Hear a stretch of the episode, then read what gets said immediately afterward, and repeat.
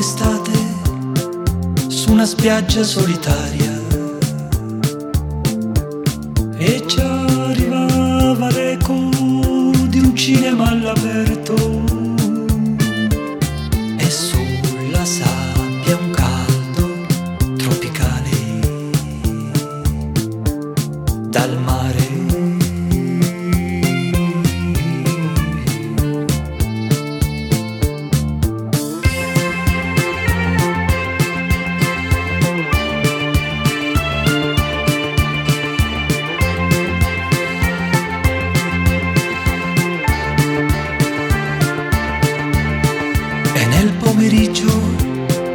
Quando il sole ci nutriva,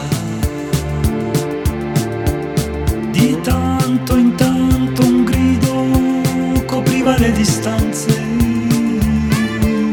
e l'aria delle cose diventava irreale.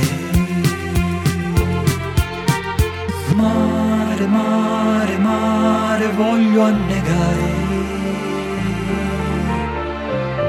Portami lontano a naufragare.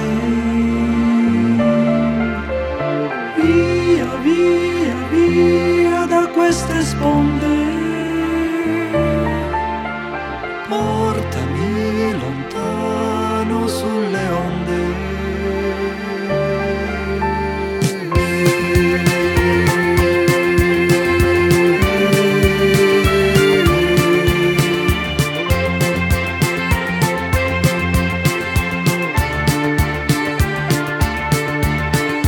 Wonderful summer on a solitary, on a solitary beach, beach against the sea, le grand hotel cigale magique, mentre lontano un minatore Bruno danzava. Mare, mare, mare, voglio annegare. Eh, magari, no, no, no, non ho propositi suicidi. Questo era l'immenso Franco Battiato. Ieri, ventuno settembre millenovecentottantuno, usciva quarantadue anni fa La voce del padrone, il disco che eh, avrebbe proiettato il grande Battiato nella popolarità più totale, più assoluta. E niente, io quando ascolto questi pezzi qua non so perché vengo trasportato fuori dal tempo. Ho questa... T'abbiamo sentito, t'abbiamo sentito. Io ho, ho anche un una bella voce, dai. Giulio, te lo mando, poi lo trasmetti dopo, con gli acutini, col falsetto di Antonino, che è meraviglioso, perché era lì, ma meraviglia. Io sono rientrato in cuffia, ho cominciato a sentire un falsetto perché ero qua che aspettavano. Sentivo il falsetto di Antonino, meraviglioso. Ho meraviglioso, capito, meraviglioso, ma io non tenevo la tonalità di Battiato, scusa, quando fa... Portami lontano ecco. sulle onde... Eh, fa pure il vibrato, insomma... Siete sempre sulle magiche, magiche, magiche onde di Radio Libertà, non su sei gradi di Radio tre, che salutiamo pure, bella trasmissione. Eh, questo è Chilometro Zoom, Antonino Danna al microfono con voi, con Lorenzo Viviani, tre quattro sei sei quattro due sette sette cinque sei per le vostre zappe o WhatsApp che dir vogliansi. E eh, proseguiamo con la nostra conversazione, perché abbiamo ascoltato il vicepresidente del Senato, Gianmarco Centinaio. Ci sono scordato di fargli una domanda. Eh? Quale? Che faccio a te, che faccio a te. Dimmi. Gliela volevo fare, ma ho detto poi mi va in difficoltà, non sa cosa nostra, sa bene cosa rispondere Gianmarco Centinaio. Antonino, ma tu preferisci il pesto o la cannabis? Bah, io preferisco decisamente il pesto, anche perché sono conciato così, senza bisogno di cannabis, ah, quindi... No, perché c'è qualcuno, come avrebbe ben letto dalla polemica sì, che è uscita, che ha quello statista di Bologna, sì, alla cannabis, e, insomma, ha suscitato un po' l'ilarità dei liguri. Fammelo dire, non potevo non parlarne, perché è stato argomento che i liguri si sono sentiti come trafitti, umiliati, insomma una unta da lavare col sangue, proprio una cosa tremenda. E non sapeva con chi si metteva contro, guarda, ha scatenato l'ira di tutti i liguri, penso anche di destra e di sinistra, indipendentemente da tutto.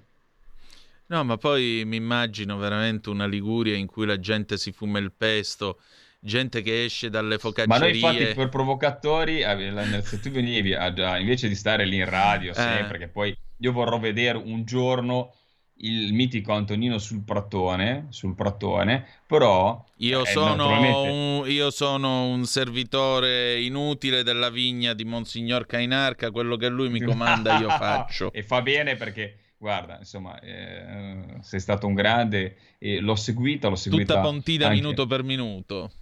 Tu, beh, veramente meravigliosa, meravigliosa.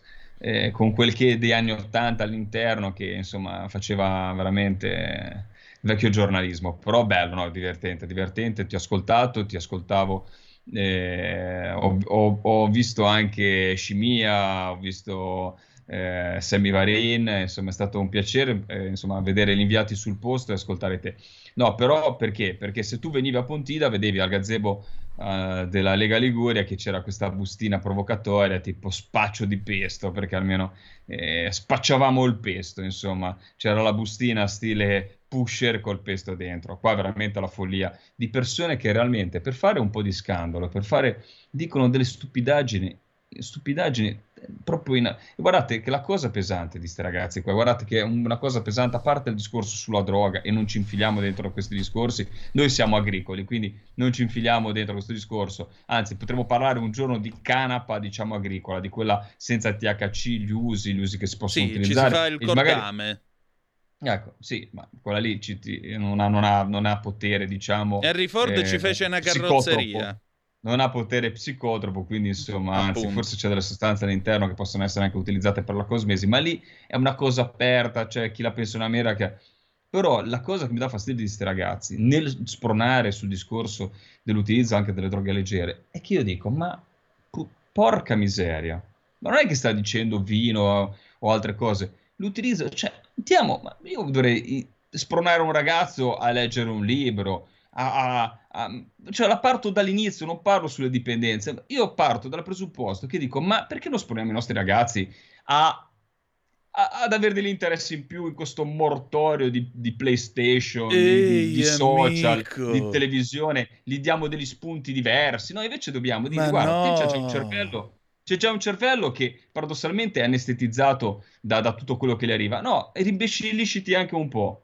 Esatto, cioè, è quello lì che non riesco amico. a capire. C'è il concetto di base. Lascia stare la dipendenza, lascia stare che fa male, lascia stare eh, che le persone che si mettono alla guida sotto effetto di sostanze psicotrope, tutto quello che succede. Ecco, lascia appunto. stare tutto questo. Ma io dico, ma anche uno che, un negazionista di tutto questo, che è un imbecille già di, di per sé, ma vogliamo dargli qualcosa in più a sti ragazzi, qualche passione, qualche cosa per vivere, qualcosa che li faccia eh, credere nel futuro, che li faccia lavorare, che li faccia studiare, che li faccia appassionare, appassionare. I ragazzi, gli interessi, gli interessi sono quelli che ti tengono vivo, che ti fanno affrontare la vita, passare, scorrere la vita nelle mani, che non te ne rendi neanche un po' conto. Perché? Perché sei interessato, perché non ti annoi mai, perché ti piace il tuo lavoro, perché ti piace quello che studi, ti piace quello che fai.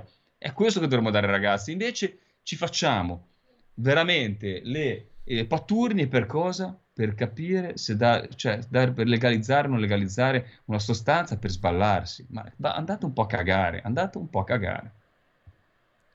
Ehi amico, tu sei un esponente così. retrogrado di un governo fascista, amico. Perché la devi legalizzare, fa... amico? Perché... C'ho proprio una faccia da fascista, io con sta barba, ormai c'ho una barba che sembra uscito da... Quando non hai più niente da dire, fatti una canna. Questa è la vera politica. E poi ti appare Bob Marley, il settimo cielo, la fame chimica. Ecco qua.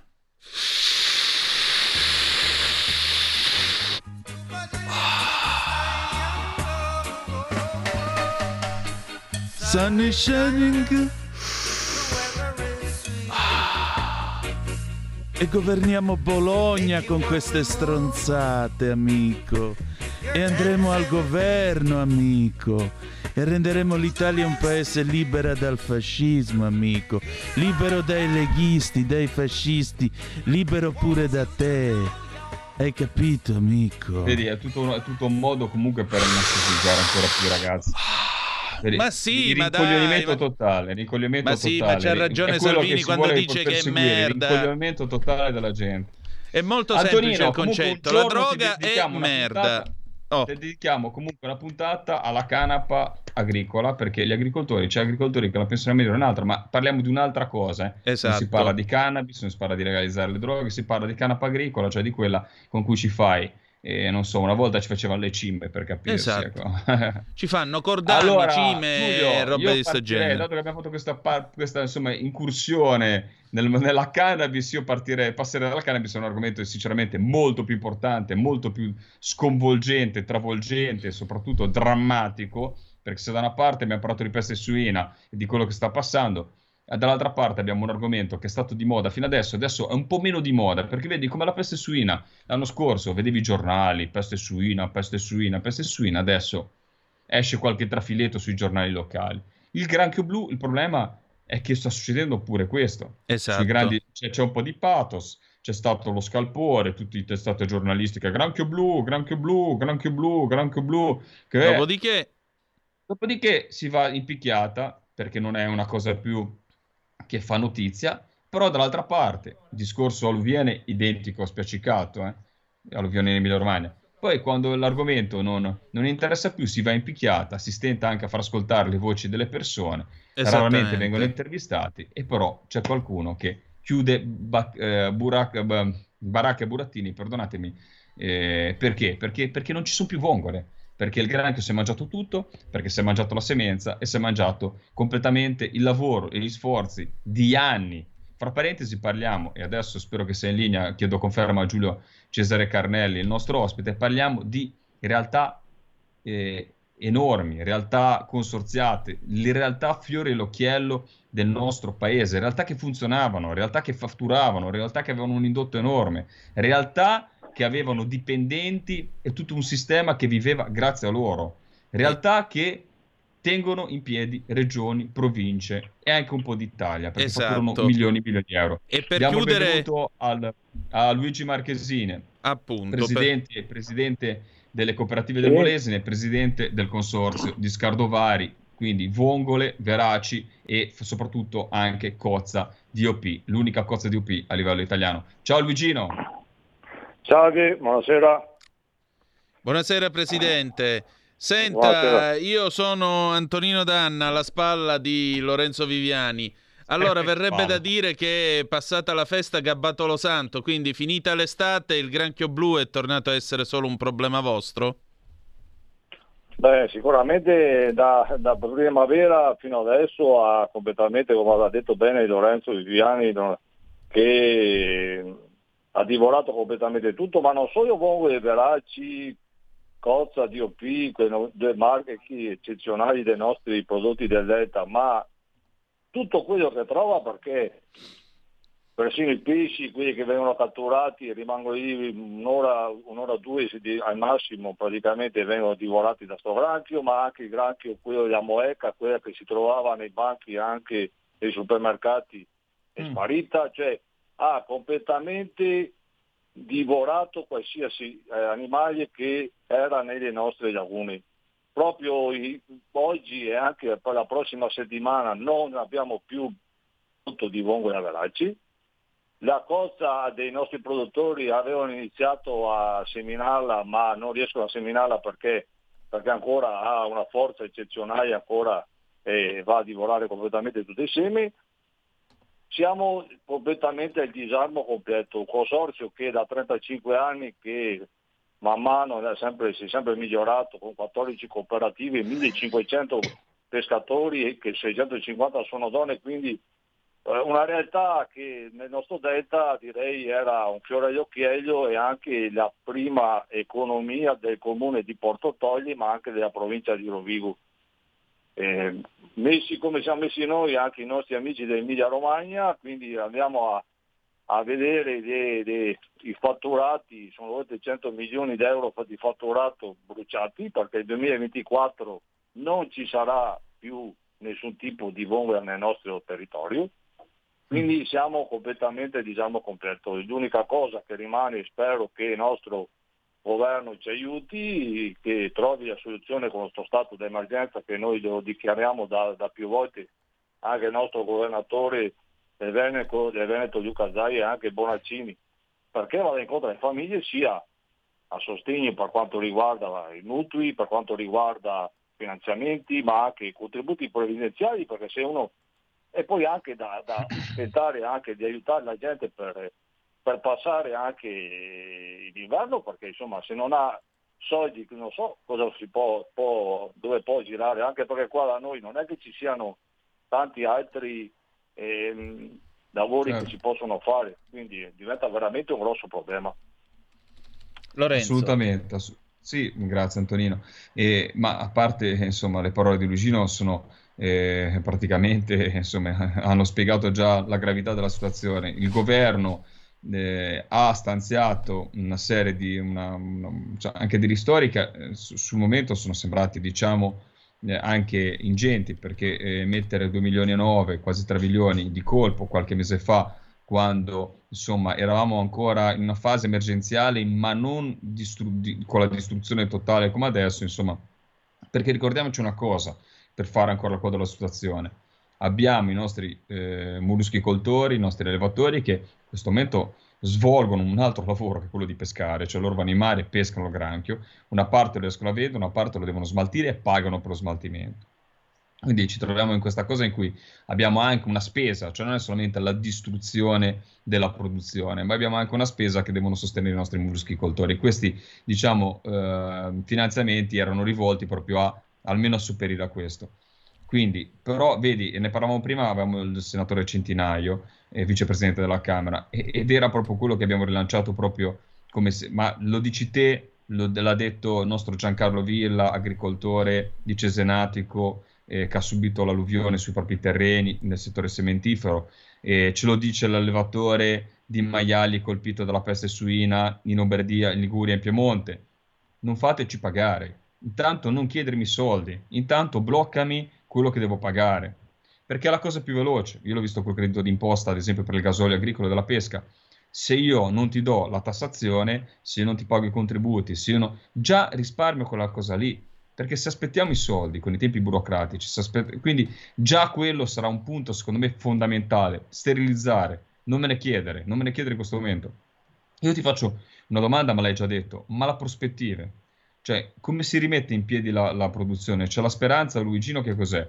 È che domani mattina venga, diciamo, fra virgolette, perdonami la parola, magari qualcuno può sembrare dura, ma io non penso che sia dura, perché è una specie aliena che deve essere sicuramente abbassata nel numero, quindi sterminiamo un po' per bene, cer- togliamo di torno il granchio blu, cerchiamo di farli, di pescarlo, di aumentare le interazioni con i propri predatori, di riuscire a, a, a magari agevolare gli antagonisti naturali che sono presenti nel nostro mare e eh, sul granchio blu. Cerchiamo di lavorare eh, e poi si riprende a produrre come prima, o secondo te dovrà anche cambiare un po' il tipo di produzione?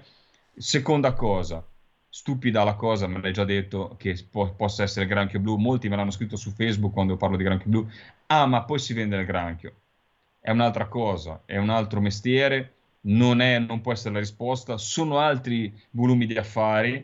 Qua parliamo di un settore che sotto Natale fatturava milioni e milioni di euro. La vongola verace va in giro in tutte le parti del mondo, in Spagna è richiestissima. Cioè il, mio, il problema del futuro, e qua ti faccio una domanda un po' complicata anche, si perdono anche, diciamo, i compratori, si sveglia qualcun altro a produrre la vongola, cioè non si rischia tanto in questo momento? E come si riparte secondo te? Beh, innanzitutto parte, partirei dal, dal fatto di dire mh, tanto bisogna studiarlo e capirlo, e capire anche perché proprio in, da, da primavera esplosa sta, sta specie che ha, ha completamente invaso i, no, le nostre laune, dalle rione però che da capire dal nostro delta del sud fino a eh, Emilia Romagna, Comacchio, insomma tutta la parte Emiliano Romagnola. Quindi da capire lì, secondo me, studiarlo, capirlo, tanto che ci siano dei studi che capiscano, perché so che Istra è venuto anche a trovarci, sta iniziando anche a capirlo, studiarlo, però Diventa, diventa una domanda un po' difficile da rispondere, perché perché sapete benissimo che il consorzio ha le lagune che dove si nasce seme naturale di vongola verace e dove soprattutto fa numeri con i seme di vongola verace naturali, non ha abbastanza seme da, da comprare, diciamo, in giro per soddisfare millecinquecento pescatori.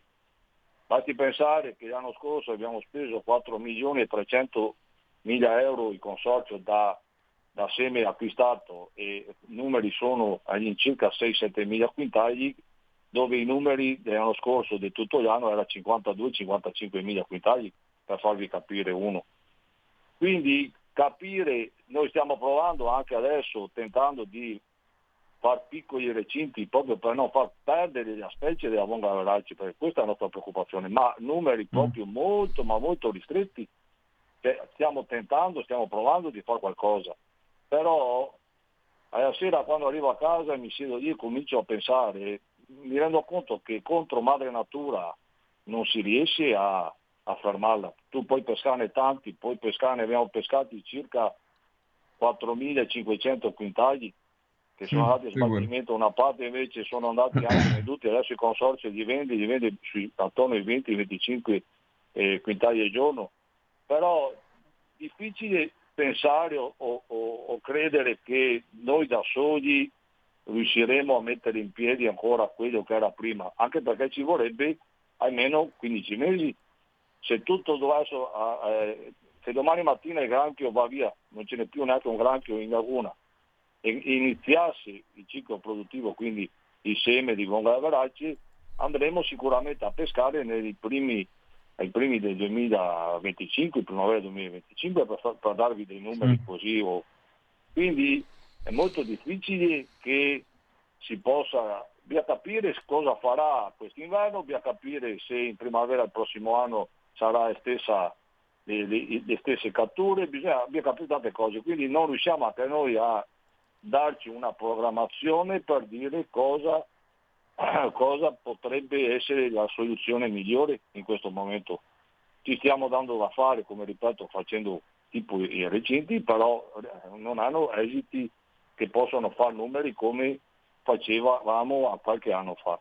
La seconda domanda, come, come ho detto più volte anche su altre, altre testate giornalistiche, il granchio sì, può essere venduto, ma come era venduto l'anno scorso nei mercati tra Scardovari e Piglia, che era un aiuto a cozza e vongola, e quindi cinquecento seicento quintali che sono andati venduti hanno dato, tra virgolette, un reddito in più ai pescatori, però non potrà mai sostituire i prodotti nostri, la filiera nostra, un marchio I F S biologico, acquacoltura sostenibile, eh, cozza D O P, cioè tutti i marchi che noi abbiamo, tutti questi anni abbiamo eh, creato con, sia con la vongola che con la cozza, quindi non potrà mai sostituire il reddito, quindi il fatturato che faceva il consorzio, che era un fatturato da cinquanta sessanta milioni di fatturato che era distribuito nel territorio tra i nostri pescatori. Quindi direi che è molto difficile che il granchio possa dare economia, anche perché ha redditi secondo me proprio bassissimi, può solo essere integrato se c'è vongola e cozza. Okay? Antonino. Senta, eh, lei ha detto quando andrà via il granchio, eh, mi pare di capire che quindi per ora non ci sono metodi di lotta biologica o di contrasto al granchio blu? Beh, cioè non lo si può po proprio fatica. Fermare, cioè no, non si riesce a capire questo accanimento, cioè, quando si vede nei laguna che sta venendo dentro l'acqua nei nostri lagune, si vede che, che entrano con una, una velocità e in quantità quasi, quasi inimmaginabili, ecco, quindi eh, non si può sapere quanti ancora ce ne possano essere sia in mare ma anche negli alvei dei fiumi, davanti ai sì, fiumi, dalle nostre bocche dei, dei fiumi, eh, che quindi secondo me che eh, a, a, loro sono, sono fermi, diciamo, ecco anche. E poi sono solo convinto che con la siccità che c'è stata negli ultimi due anni, con eh, il caldo anche dell'anno scorso, de, de, cioè, de, il clima mite che ha fatto d'inverno, sicuramente ha creato gli ambienti perfetti per loro, per... Eh, per poter moltiplicarsi, come abbiamo visto in primavera. Dopo è esploso quando? Quando è venuto giù quell'acqua, se vi ricordate, che non qua da noi ma soprattutto in Emilia Romagna, e anche qua da noi è venuto giù un po' d'acqua, quindi loro secondo il nostro punto di vista, secondo il nostro punto di vista però, erano su nei fiumi, quando è venuta giù sta acqua ci siamo trovati dentro di una a quantità, quando è enormi, perché, ripeto, dati pensare che ogni pescatore eh, quindici venti giorni fa portava su dai tre quattro quintali di granchi, pescando neanche in un'ora, un'ora e mezza, vuol dire che ce ne sono di quantità eccezionali. Impressionante, eh. impressionante, impressionante. Eh. E, ma è infatti una delle teorie più, diciamo, avallate, proprio che il granchio, diciamo, in questi anni sia stato più all'interno dei canali, dei laghi, dei, dei, dei fiumi, e che poi con la, con la, avendo avuto un ambiente più favorevole, il cuneo salino è sceso paradossalmente, perché alla fine dei conti l'acqua che è arrivata eh, insomma ha creato anche una situazione eh, di acqua salmastra più propensa naturalmente alla vita di questo animale, quindi insomma si è sparpagliato dappertutto. Eh, sarà, sarà dura, anche perché eh, a parte tutte le innovazioni che ci possono essere dal punto di vista tecnologico, questo è un organismo che, per quanto eh, insomma eh, sia eh, drammatica la sua presenza nel nostro mare, eh, dove non è endemico e dove è specie aliena, è strabiliante dal punto di vista biologico, perché nuota, perché preda, perché è riproduttivo, cioè è veramente una macchina perfetta. Il fatto sta che vive a latitudini diverse e dove arriva colonizza l'ambiente, insomma, eh, quasi in maniera irreversibile, e la sua presenza, insomma, diventa, diventa veramente importante. Io ringrazio Lucino per la testimonianza. Naturalmente cercheremo sempre di tenere i riflettori accesi e naturalmente di cercare di portare a chi dovere la testimonianza. Io eh, con, con penso che un settore, guarda, tutti si meritano di essere ricordati, però quando ci sono dei settori come il vostro, ma come quando parliamo di agricoltura in Romagna, eh, che tengono in piedi una regione, che tengono in piedi una provincia, che tengono in piedi le realtà, perché lì pesca, cioè, eh, faccio una, dico una cosa magari stupida da un certo punto di vista, ma se muore Viviani domani mattina nella pesca, sì, si perdono i posti di lavoro, si perde un prodotto, si perde un'acciuga molto buona sulla tavola dei liguri, Eh, però diciamo che è una realtà ormai, diciamo, veramente piccola e di nicchia. Quando te parli di questi grandi consorzi, vorrei che i radioascoltatori se ne rendessero conto, parliamo di consorzi che mettono insieme migliaia di persone, migliaia di persone che non solo lavorano i, i, ma che sono, fanno par, par, parte dell'indotto, e tanti altri, insomma, che la fanno parte dei de, de lavoratori dello, dello stabulatore, lavoratori degli uffici, tengono in piedi comuni, tengono in piedi realtà provinciali, tengono in piedi parti della regione, una regione importantissima come il Veneto.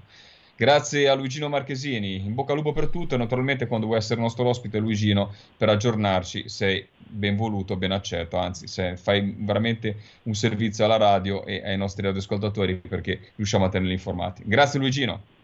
Grazie a voi, buona serata, grazie. Grazie, buon lavoro. Lorenzo, allora, noi chiudiamo eh, questa parte di Chilometro Zoom eh, e diciamo che la chiudiamo... Ti posso lasciare? Non piangi che ti lascio da solo? No, io ho imparato a razionalizzare il nostro rapporto, lo sai. eh, ragazzi, io non posso fare una battuta con Antonino, perché io cerco di metterlo in difficoltà, un po' di metterlo... Lui però riesce a... a... mi fa sempre un po' con una schiacciata da tennis così... E fa punto, eh, ma se tu mi alzi la palla io ti rimporta, scusa. Ti, ti rimporta, proprio seco così. Comunque io adesso andrò, devo andare per forza, per, a parte che stasera sarò a Livorno, perché domani si parla di O P, di associazione di produttori, quindi mi sposto in quel di Livorno, e naturalmente per quanto riguarda la pesca. Stasera invece vedrò, che è una cosa che mi fa molto piacere, a Bagnale. Vedrò uno degli a Bagnale, perché c'è il centenario dell'associazione di canottieri qua in quelle di quella Spezia. Io ho, diciamo, uno zio che è ancora vivo, un grande zio che poi ti presenterò quando verrai a trovarmi, che è un campione europeo, ha partecipato alle Olimpiadi di Roma, insomma, è grande canottiere nell'otto, nell'otto, nell'otto, e quindi devo andare in testimonianza, perché lui non ci può andare, devo fargli questo piacere, quindi non potrò rimanere con voi. Guardate, avrei delle, insomma, Eh, per stare qualche minuto in più in radio faccio sempre salti mortali, ma quando la famiglia chiama e mi viene chiesto un piacere naturalmente dal mio grande zio, che ormai ha superato veramente gli ottanta anni e passati da un po', eh, non posso assolutamente dirgli di no, eh, per legame proprio sanguigno, insomma, il fratellone di mio padre, quindi devo veramente correre via. Grazie, grazie Antonino, ci risentiamo venerdì prossimo e insomma in questa chimera che nasce dalla trasmissione di, eh, di, di Antonino e Chilometro Zero, che ormai è diventato Chilometro Zoom, era una cosa che doveva essere eccezionale così, ma è diventata Chilometro Zoom. Comunque grazie veramente, grazie a Giulio Cesare Carnelli in regia e grazie naturalmente per sopportarci e supportarci con Chilometro Zoom. Ciao a tutti. Grazie a te Lorenzo, a venerdì. Avete ascoltato Chilometro Zero.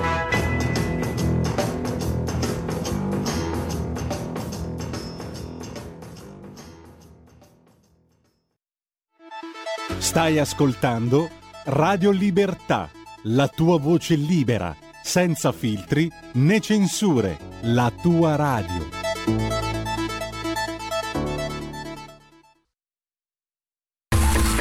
Ehi tu, non trovi più il segnale di Radio Libertà sulla tua radio D A B? Non disperarti, risintonizza! Sì, ma come? È facile, tasto menu, poi scegli il tasto corrispondente alla ricerca automatica dei canali, attendi qualche minuto e tutte le stazioni D A B della tua zona saranno disponibili.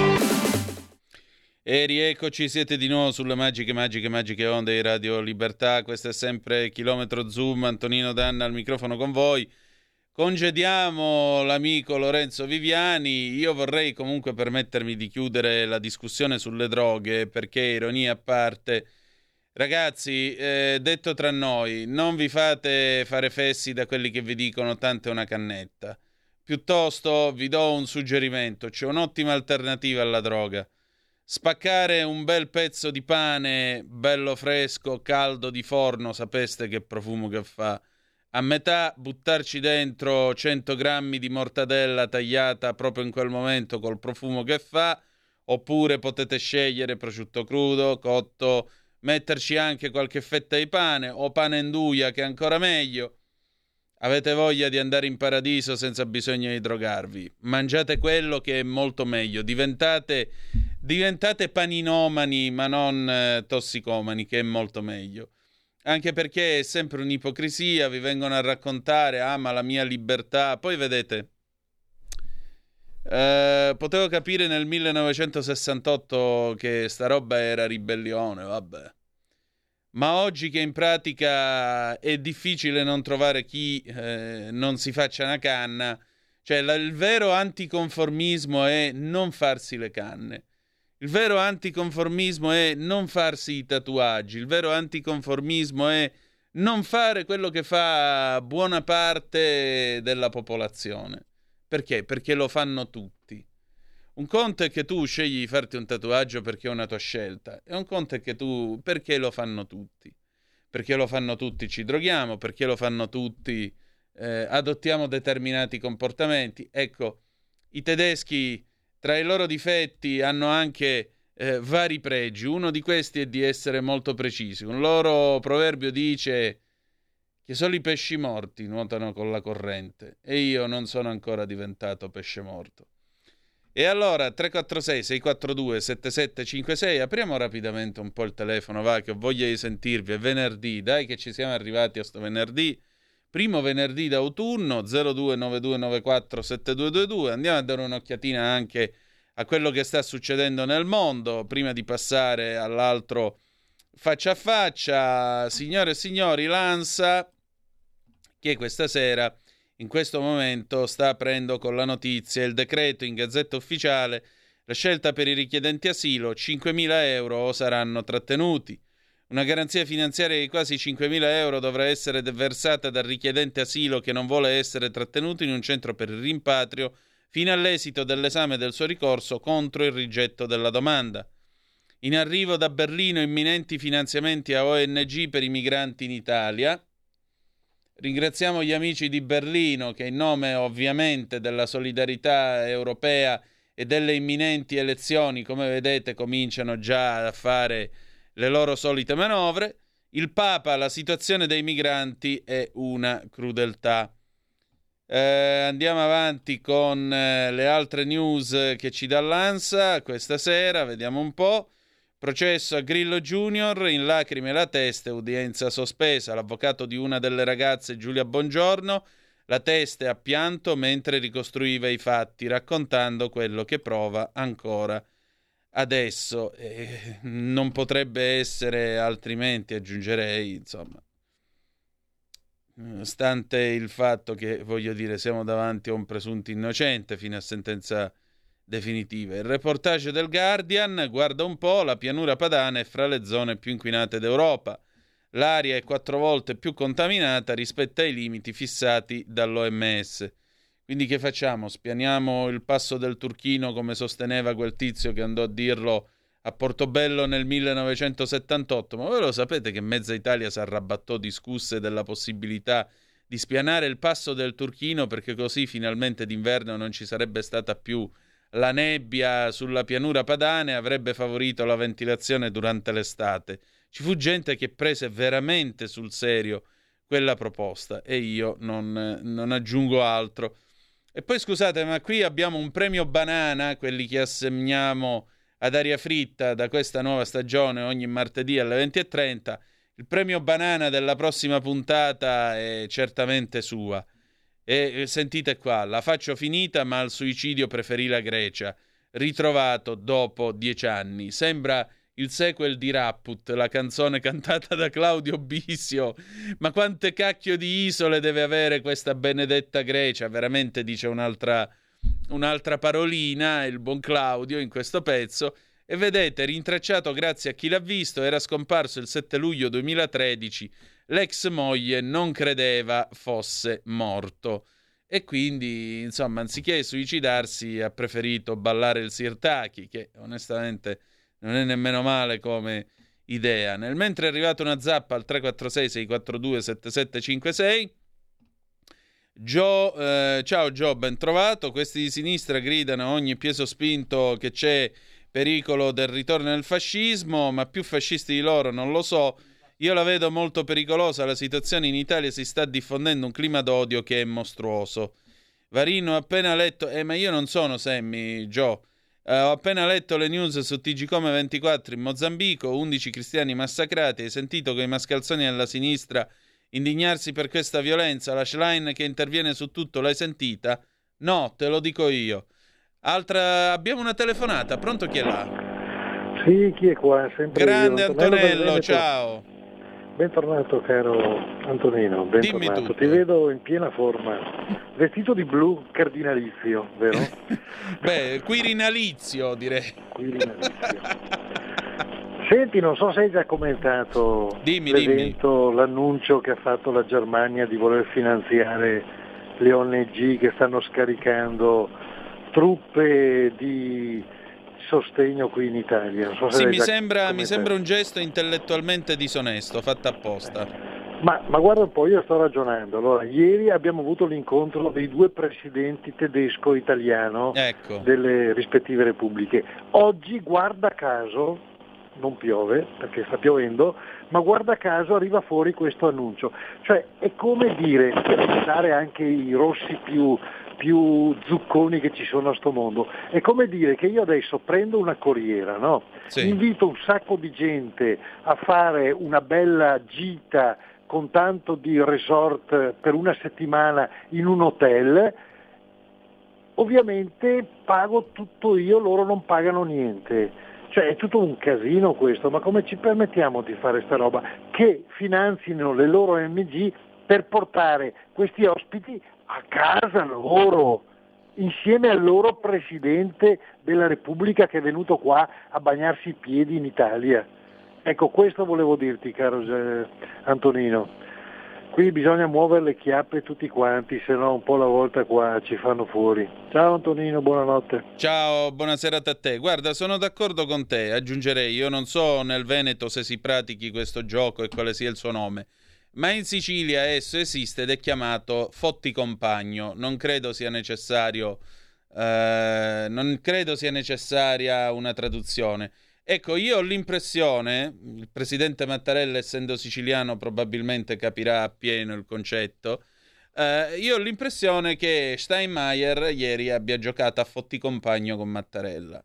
Cioè, è venuto, che bella Piazza Armerina, uh, Sicilian, uh, Sicilian uh, Rice, uh, Schlafwagen, Elnackfüllen, Opel Omega, però poi, come non è, l'indomani eh, aumentano i fondi per le O N G. Ma come? Ma se il Presidente della Repubblica Italiana, che ti ha accolto, d'accordo, il Presidente in Germania, il Presidente della Repubblica non conta niente, perché la Germania è un paese che ha scelto eh, con molta chiarezza il cancellierato, il premierato, però è comunque una figura che ha una sua moral suasion. Poi ci sono i re costituzionali, i re repubblicani come li abbiamo noi in Italia, ma questa è un'altra, differ- è un'altra cosa che non c'entra niente. Ti voglio dire, il Presidente della Repubblica Italiana fa un'intermerata, dice che sulla che sulla che sui migranti bisogna comunque occuparsene, intervenire, quella.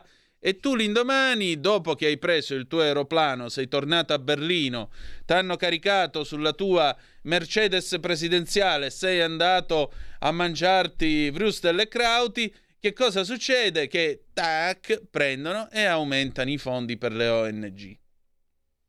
Allora, siccome questo decreto di Dublino è un decreto scritto coi piedi, è trattato, scusate, accordo di Dublino come, come cavolo è, ringraziamo Angelina Alfano, tra l'altro, che, se la memoria non mi inganna, fu tra quelli che eh, sì, che, che fu tra quelli che approvò questo, o comunque si fece fautore di questo accordo.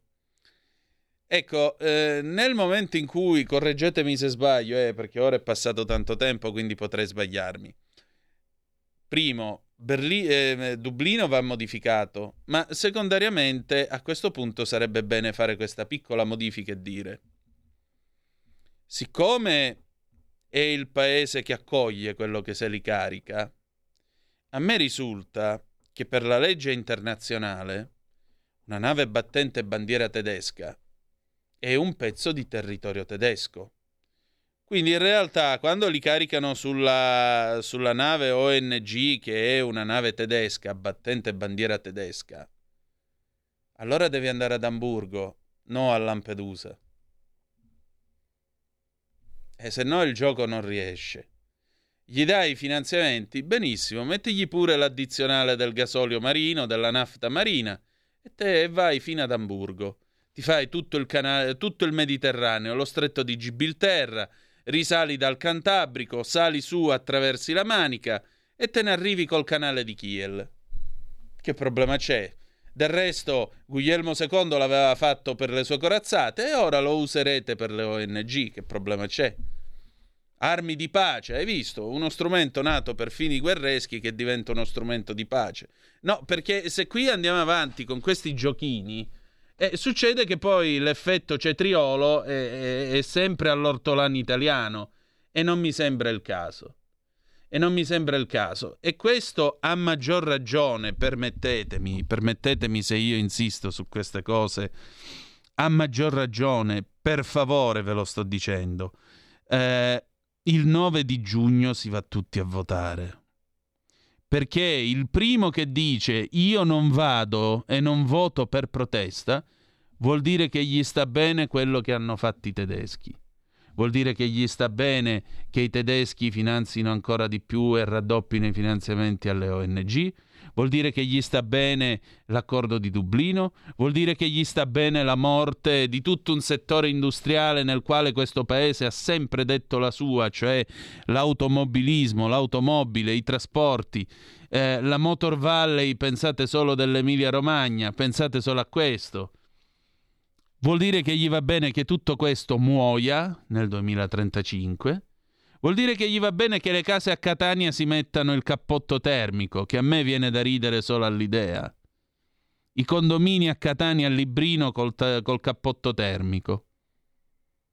O a Sondrio, dove non c'è certo il clima che c'è a Uppsala o al Circolo Polare Artico. Cioè, vedete, per favore, siamo veramente a una svolta epocale. È giunto il tempo delle scelte. Habla pueblo. Questo è il fatto, perché se no, se no, il dieci di giugno Poi riprende la solfa. Eh, questa Europa. Eh, ma l'Europa. Eh, ma non cambia niente. E quando era il momento di cambiare, tu dov'eri? Quindi, vedete, pian pianino, qui ormai è come se eh, da Pontida in poi, con eh, l'apparizione di Marine Le Pen sul palco, è come se fosse stata sparata la pistola dello start. Ora, a parte il fatto che nove mesi di campagna elettorale per le europee può veramente succedere di tutto, ma e poi le trovo, lo trovo estenuante, perché ad arrivare fino a giugno eh, sentendo o vedendo sgambetti tra i vari paesi dell'Unione sarà il festival del meglio del peggio dell'Unione Europea, vedrete, proprio si faranno amare, si fa per dire, in tutti i modi possibili e immaginabili. Ma la cosa più drammatica e che appunto questi, eh, tutti gli altri eh, appartenenti a questa benedetta Unione Europea, stanno facendo di tutto per farsi le scarpe tra di loro. Ah sì, la France, eh, dobbiamo aiutare l'Italia, dobbiamo aiutare questo, e vanno a schierare l'antiterrorismo a Ventimiglia. L'antiterrorismo. E perché l'antiterrorismo? Per quale motivo c'è bisogno di schierare addirittura l'antiterrorismo a Ventimiglia? Con l'elicottero che volteggia, con, eh, le, con il pattugliamento rafforzato. Perché l'antiterrorismo? E ce lo potrebbero spiegare i signori francesi. Perché non viene convocato l'ambasciatore francese in Italia e gli si dice: scusa tanto, ma voi altri che motivi avete per schierare l'antiterrorismo a Ventimiglia? Che cosa sapete? Che cosa avete da dirci? Eccetera, eccetera, eccetera. I Crucchi ci fanno questo bel regalo di aumentare i finanziamenti alle O N G. Peraltro, le O N G che più sono coinvolte nei salvataggi sono proprio quelle battenti bandiera tedesca. Insomma, io comincio a pensare che qui i giochini, i giochini sporchi si stiano facendo, e temo che nei prossimi mesi probabilmente assisteremo ad ulteriori giochini sporchi, perché ora c'è questo, poi dopo probabilmente ci sarà di nuovo il solito discorso eh, sul rischio fascismo, perché poi fanno l'internazionale del fascismo, quindi la Lega, Fratelli d'Italia, Vox, Orban, poi chi altro c'è? La F D, la Le Pen e quant'altro. Sono tutti brutti, sporchi e cattivi. Se li votiamo dobbiamo andare a nasconderci nelle catacombe dal mattino del dieci di giugno, e quindi votate a sinistra come il giorno della creazione. Amen. Vi suona questo? Vi suona? Io temo di sì, e questo è il mio sospetto. tre quattro sei sei quattro due sette sette cinque sei se volete dire la vostra, oppure zero due nove due nove quattro sette due due due se volete intervenire, se volete naturalmente dire la vostra. Nel frattempo, se diamo anche un'occhiatina all'estero, vediamo cosa dicono i nostri amici della B B C. La B B C apre con la notizia che Uh, l'Ucraina annuncia di essere stata di essere responsabile dell'attacco missilistico sulla base della Marina militare russa in eh, Crimea. In particolare è stato un eh, attacco di successo, perché eh, a quanto pare questo attacco avrebbe danneggiato un sommergibile e una nave in bacino di carenaggio, quindi insomma loro dicono di aver colto questo successo. Poi c'è un'altra notiziola: il senatore americano Bob Menendez e la sua signora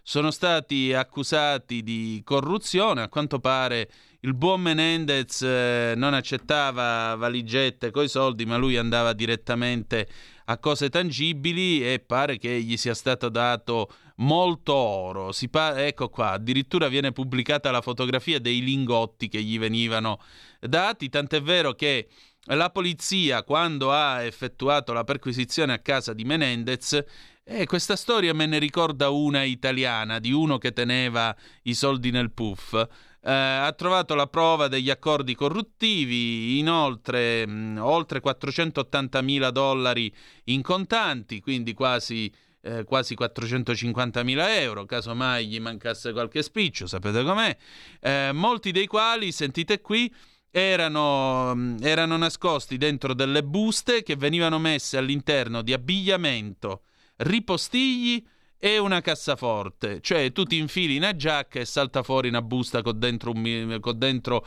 cinquecento, con dentro centomila dollari.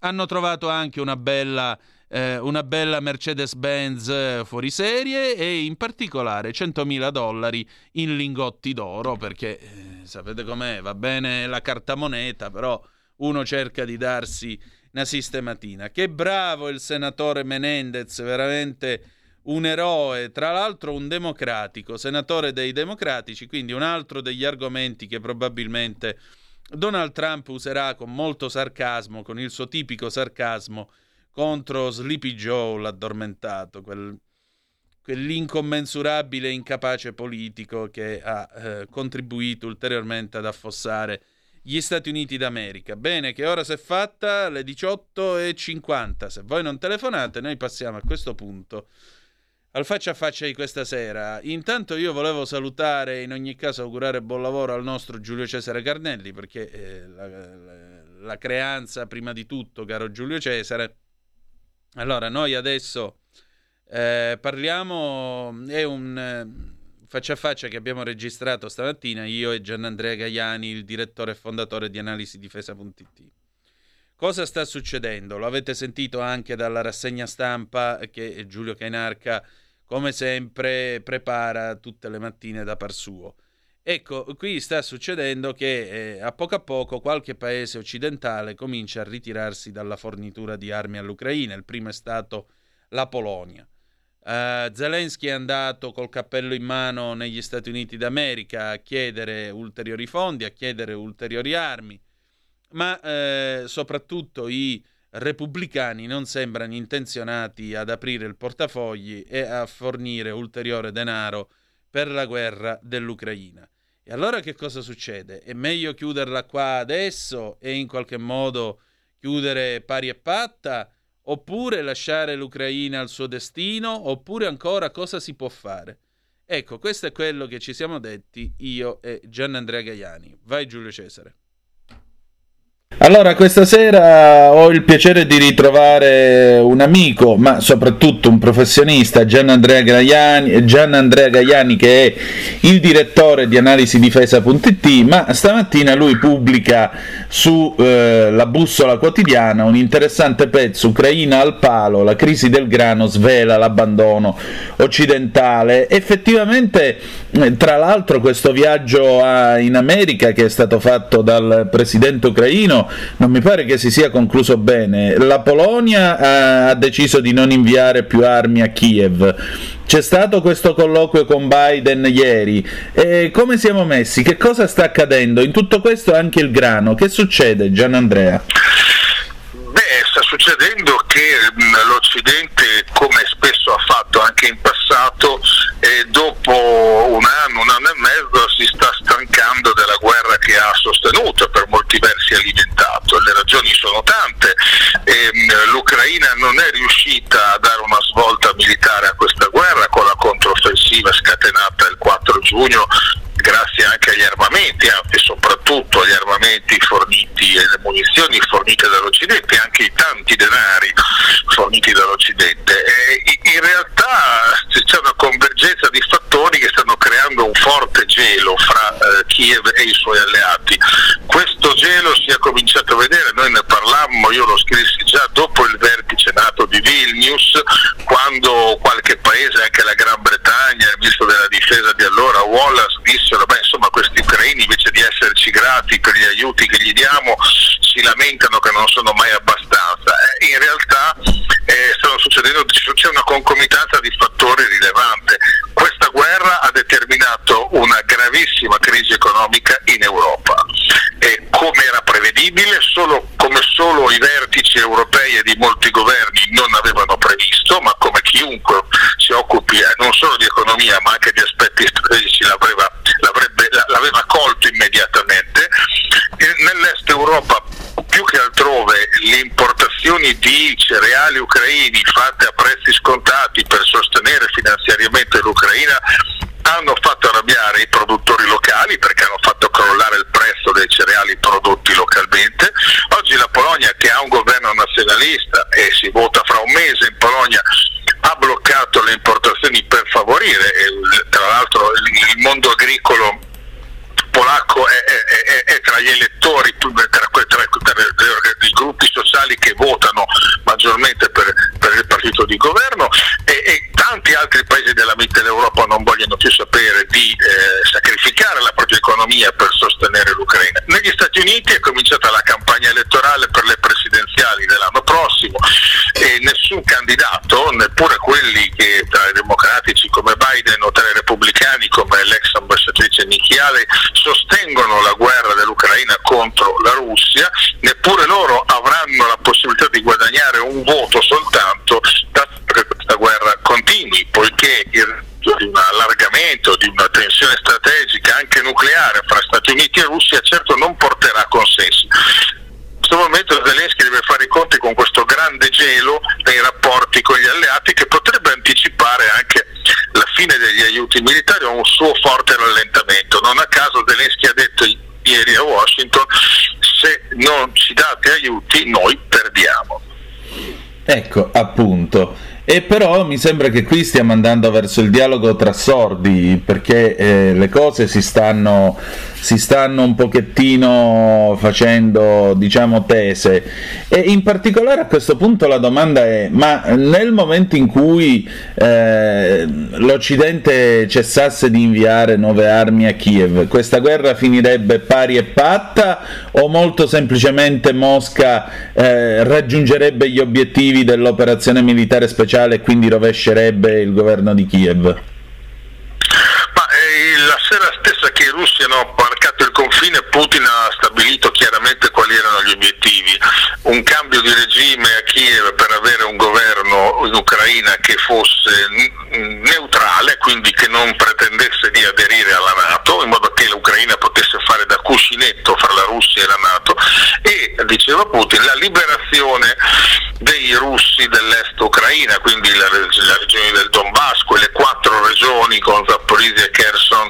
che la Russia si è annessa con questi referendum del settembre scorso, di un anno fa, ma che non controlla ancora interamente nessuna di queste quattro regioni.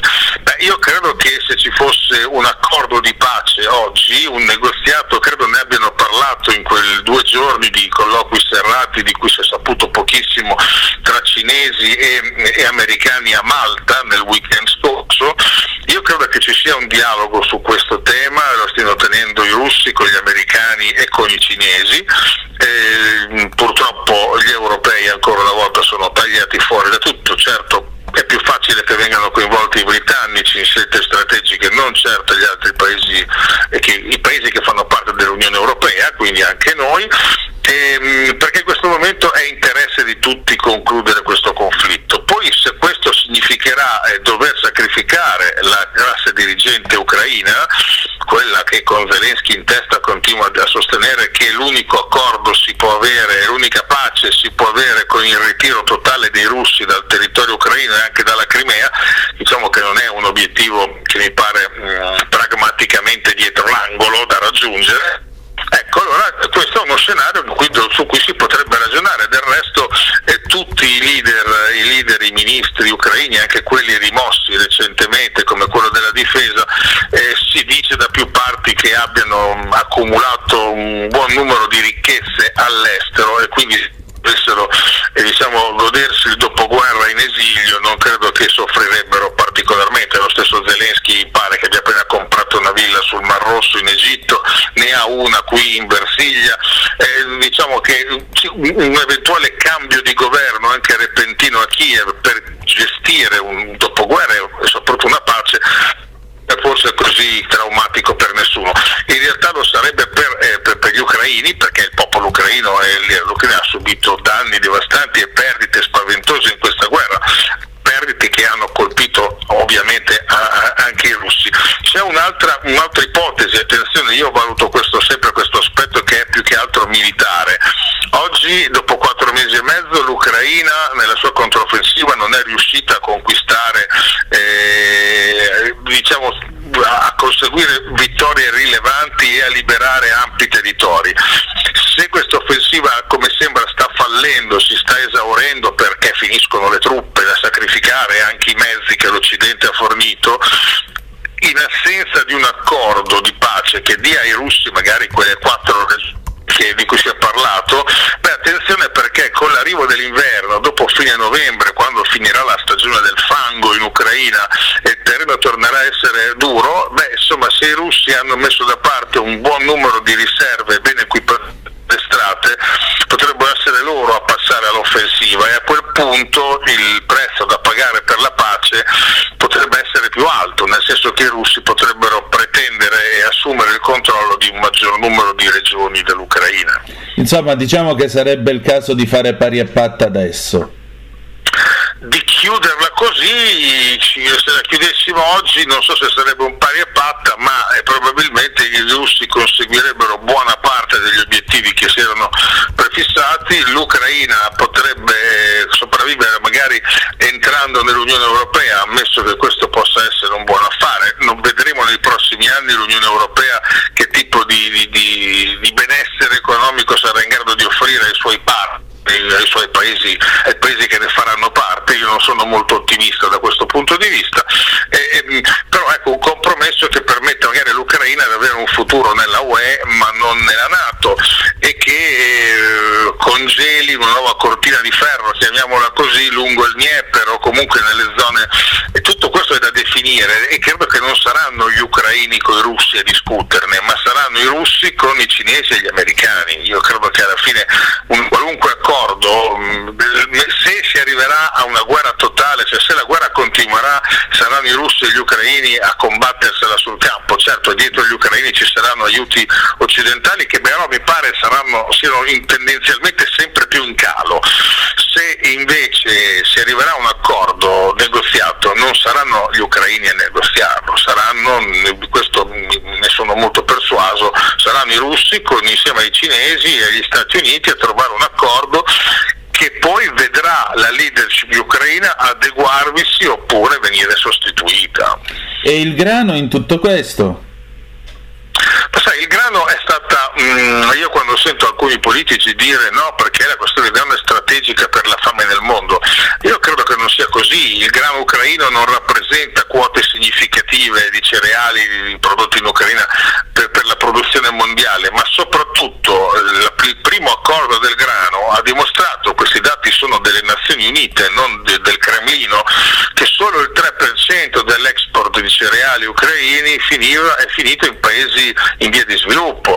La gran parte degli importatori sono stati cinesi ed europei, e questo fa comprendere anche perché in diversi paesi, pensiamo alla Mitteleuropa, i produttori locali si sono arrabbiati perché si sono visti arrivare un grano che aveva prezzo stracciato e che ha ridotto il prezzo pagato alla loro produzione sotto la soglia dei costi di, di, di, di, di produzione, appunto, e, e questo ha determinato delle sfasature pesanti sui mercati. Diciamo che la questione del grano è, è servita semplicemente a permettere all'Occidente, ai paesi alleati di Kiev, di finanziare, con questo pagando l'export di cereali, eh, l'Ucraina in guerra.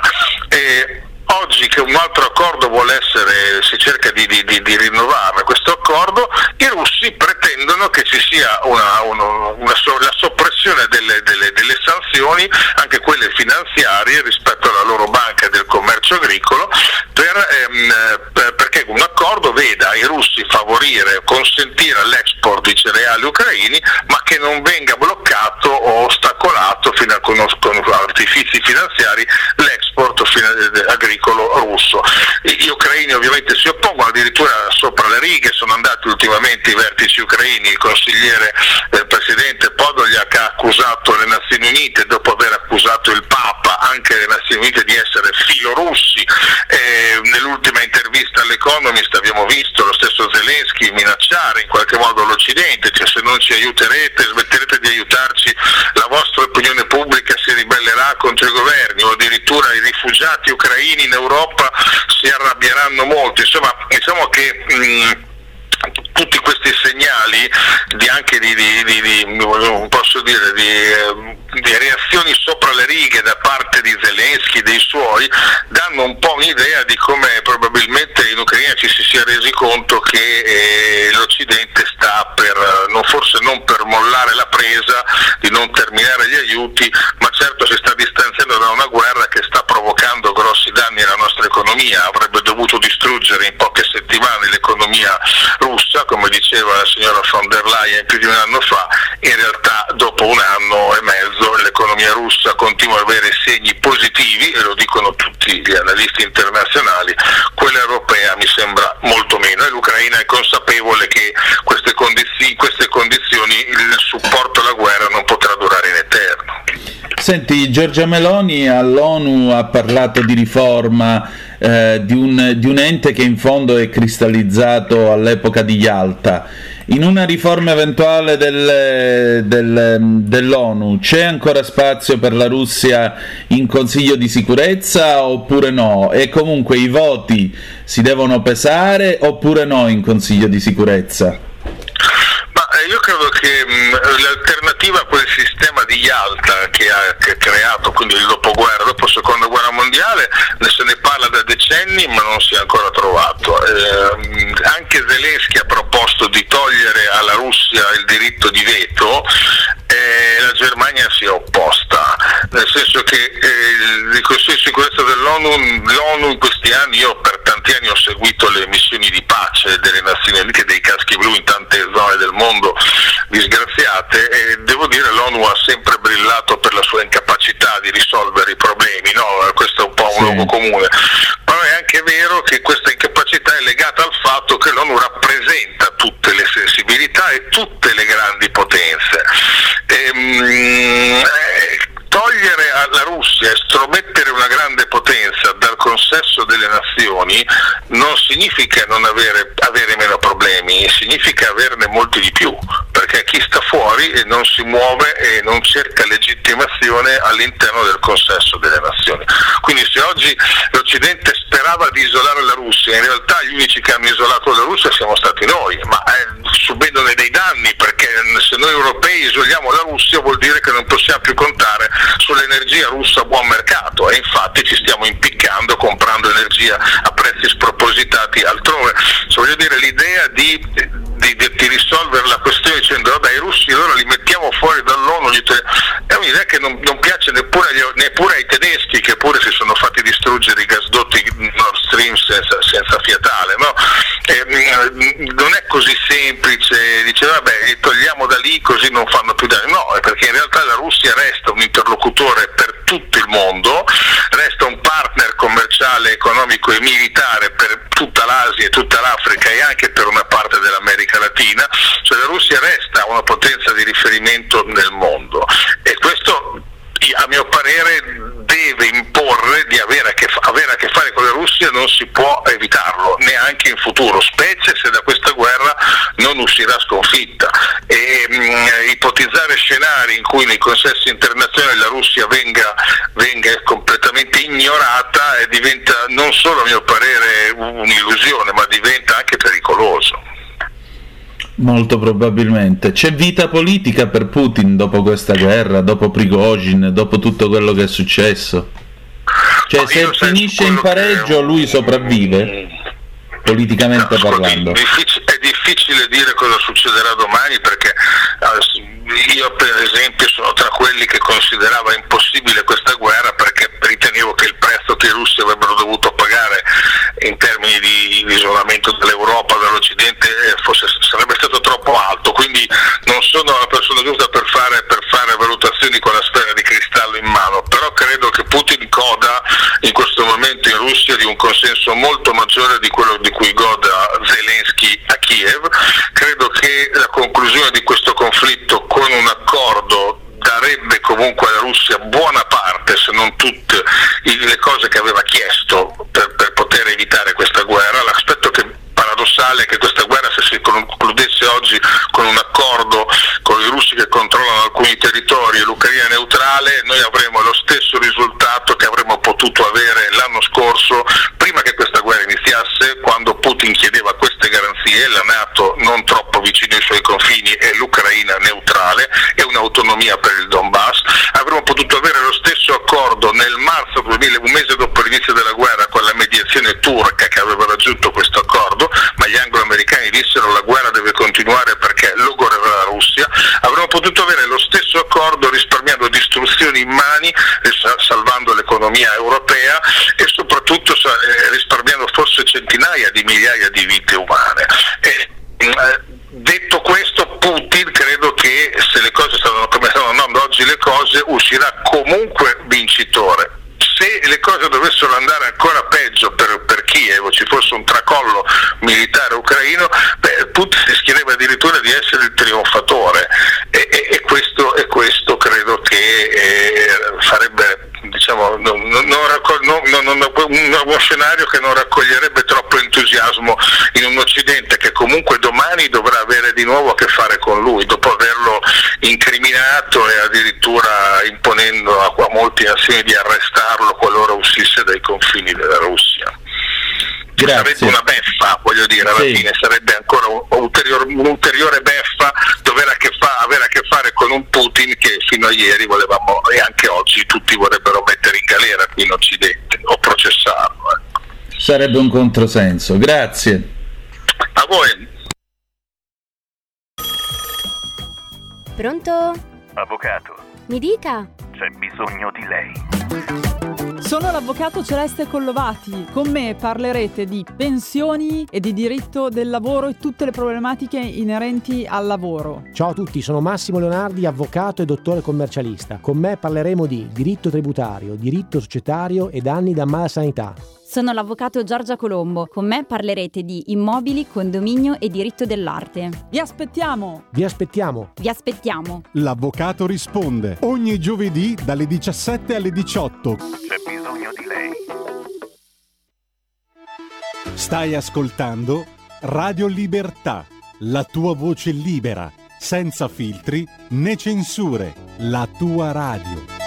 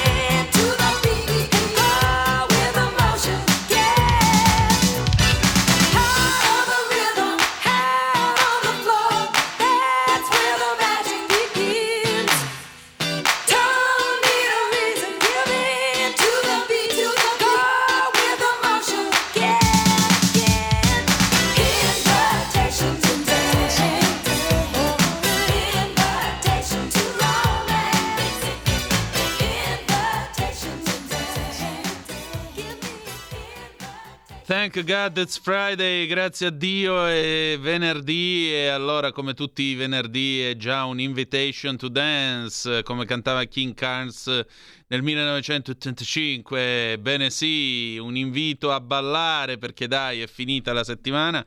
Domattina avrete alle otto Semivarin con la rassegna stampa, alle nove e trenta il garage dell'Alfista con me e il, eh, il barbiere di Sicilia, Corrado Sillitti, alias Gillette, grande campione eh, del, delle corse con le auto storiche, lui e la sua settantacinque tremila.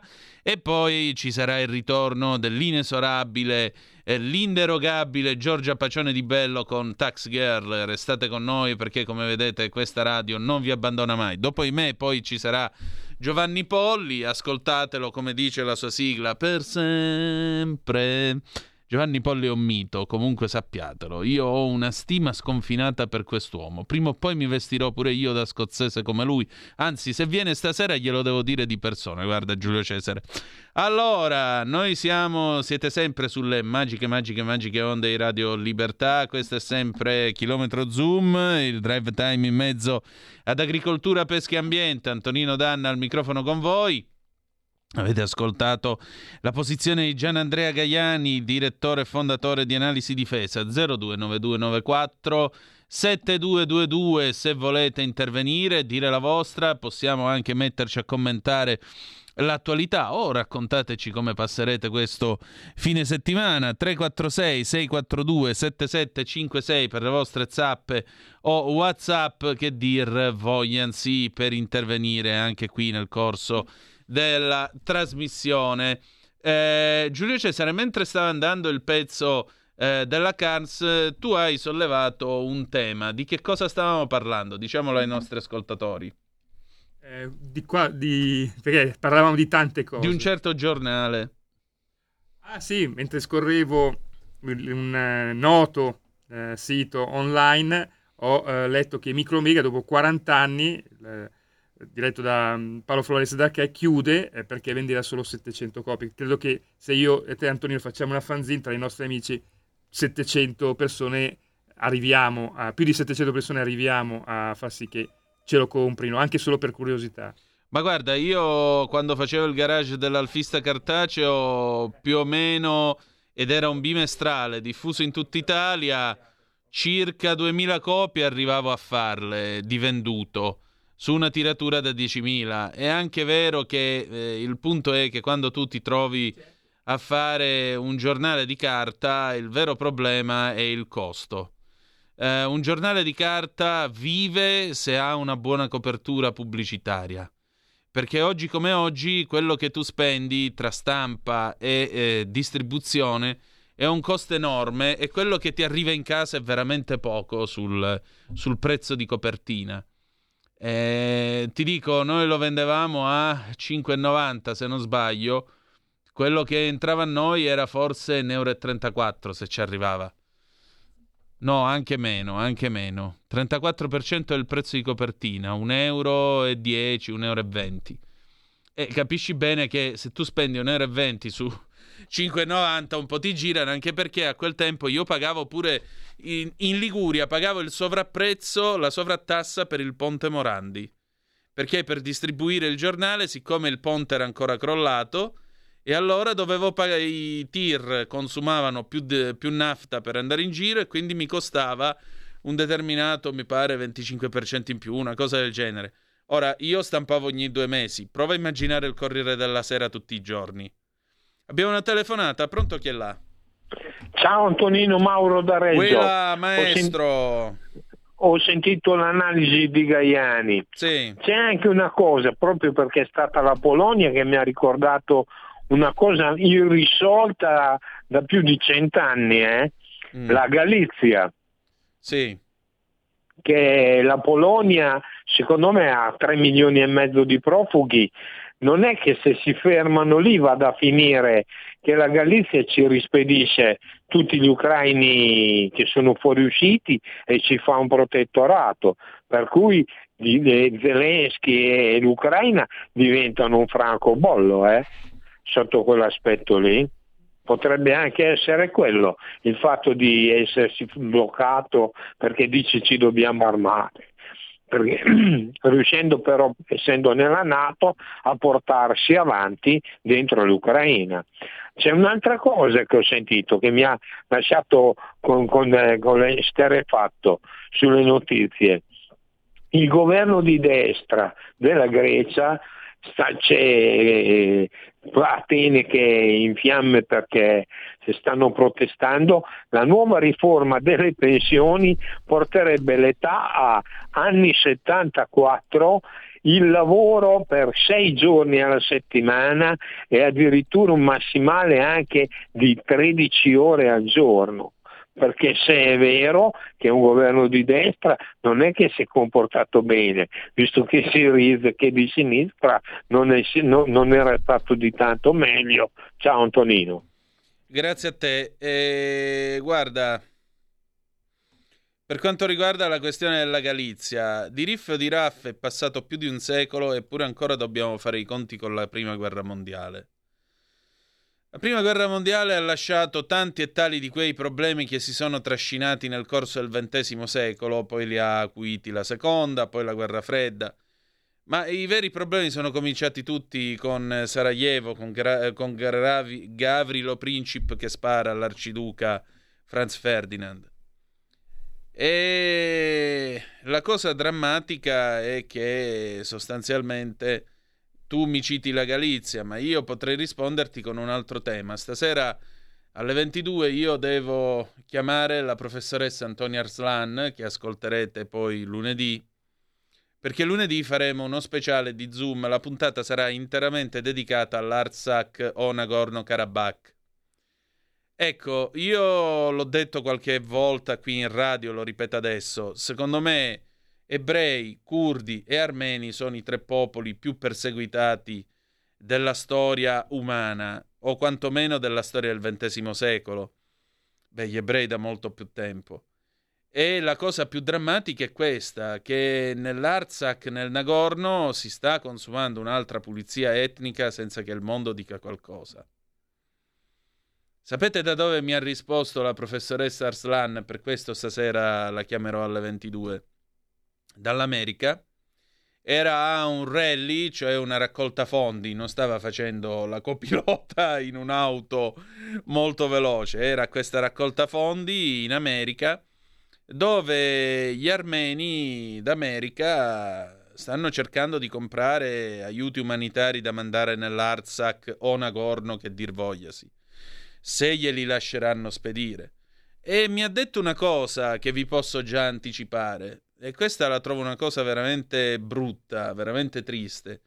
Cioè, sa, gli armeni qui sono molto influenti, hanno potere politico, però siccome tra di loro non si mettono mai d'accordo non contano niente. Nel complesso non contano niente e non riescono a raggiungere gli obiettivi che si prefissano. E questo io lo trovo drammatico, perché i loro fratelli nel Nagorno-Karabakh nel frattempo stanno soffrendo.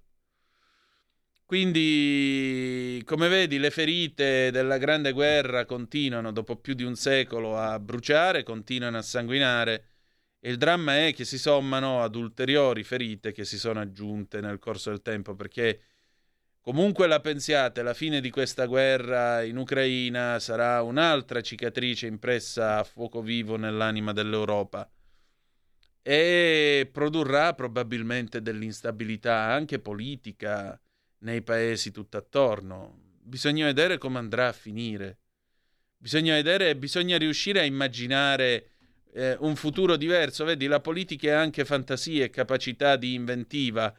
Giustamente tu mi segnali queste modifiche al diritto del lavoro, addirittura la possibilità di lavorare, sentite qua, se lo leggo dal Fatto Quotidiano, fino a tredici ore al giorno e fino a settantaquattro d'età. Le tredici ore si raggiungono col permesso di accettare un lavoro part-time oltre a quello principale.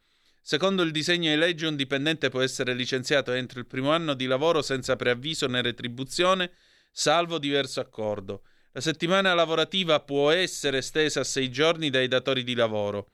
Vengono inoltre introdotte multe fino a cinquemila euro e carcere fino a sei mesi per gli scioperanti che creano blocchi durante gli scioperi impedendo ai colleghi di arrivare al lavoro. E questo è un comportamento antisindacale, perché non si può impedire la libertà di sciopero, scusate.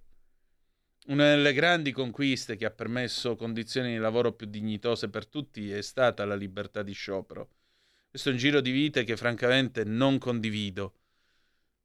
Anche qua è possibile che non c'è un'altra via, non ci sono soluzioni alternative, anziché fare questi giri continui, queste... Perché, vedete, soluzioni del genere non è difficile che le adottino anche qua da noi. Spero, credo che non le adotterà ovviamente questo governo, però sapete, domani magari, visto che siamo un paese con un alto debito, domani magari ti arriva qualche commissariamento dall'Europa e quelli lì, in nome delle lacrime e sangue, ti impongono una cosa del genere. È per questo che bisogna mantenere... mantenere un, una forte eh, pattuglia che non sia quella dell'austerità e del rigore all'Europarlamento. È per questo che l'Europa conta. È per questo che c'è un patto con gli elettori che deve essere rispettato. È per questo. Allora, nel mentre andiamo avanti con la nostra trasmissione, tre quattro sei sei quattro due sette sette cinque sei se volete dire la vostra, oppure zero due nove due nove quattro sette due due due se volete intervenire per telefono e eh, dire eh, quello che pensate, insomma, aggiungervi a questo, a questa conversazione tra di noi in questo venerdì un po' malinconico, devo dire. Che tempo fa da voi? Perché qua sta venendo giù la sera questo frescolino umido che non, non è né pesce, né carne né pesce, e francamente non è nemmeno bello da, eh, da ascoltare e da vivere. Andiamo a vedere intanto che cosa succede nel resto del mondo, andiamo a vedere che cosa capita eh, fuori dalle nostre mura, perché eh, naturalmente nel grande giro, nel grande giro della... della nostra, come si dice, di questo pianeta, le cose eh, succedono. Andiamo a vedere un po'. Eh, Ginoa. Sì, andiamo un attimo in pausa, torniamo tra poco. Stai ascoltando Radio Libertà. La tua voce libera, senza filtri né censura. La tua radio.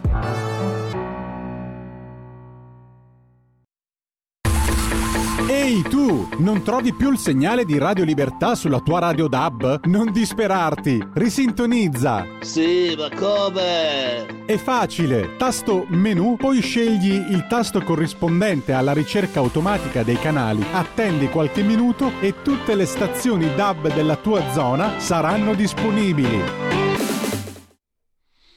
E rieccoci, siete di nuovo sulle magiche, magiche, magiche onde di Radio Libertà. Antonino Danna al microfono con voi, questo è Chilometro Zoom, il drive time in mezzo ad agricoltura, pesca e ambiente. Nel frattempo noi continuiamo dando un'occhiatina alle notizie che arrivano e che si susseguono di minuto in eh, minuto. Per la precisione, per la precisione, è la S O S Humanity, l'O N G tedesca finanziata da Berlino, dice l'ANSA. E S O S Humanity, l'O N G tedesca destinataria dei fondi che il Ministero degli Esteri di Berlino ha stanziato per finanziare un progetto sulle operazioni di salvataggio migranti nel Mediterraneo. Lo ha rivelato un portavoce della O N G contattato al telefono dall'ANSA.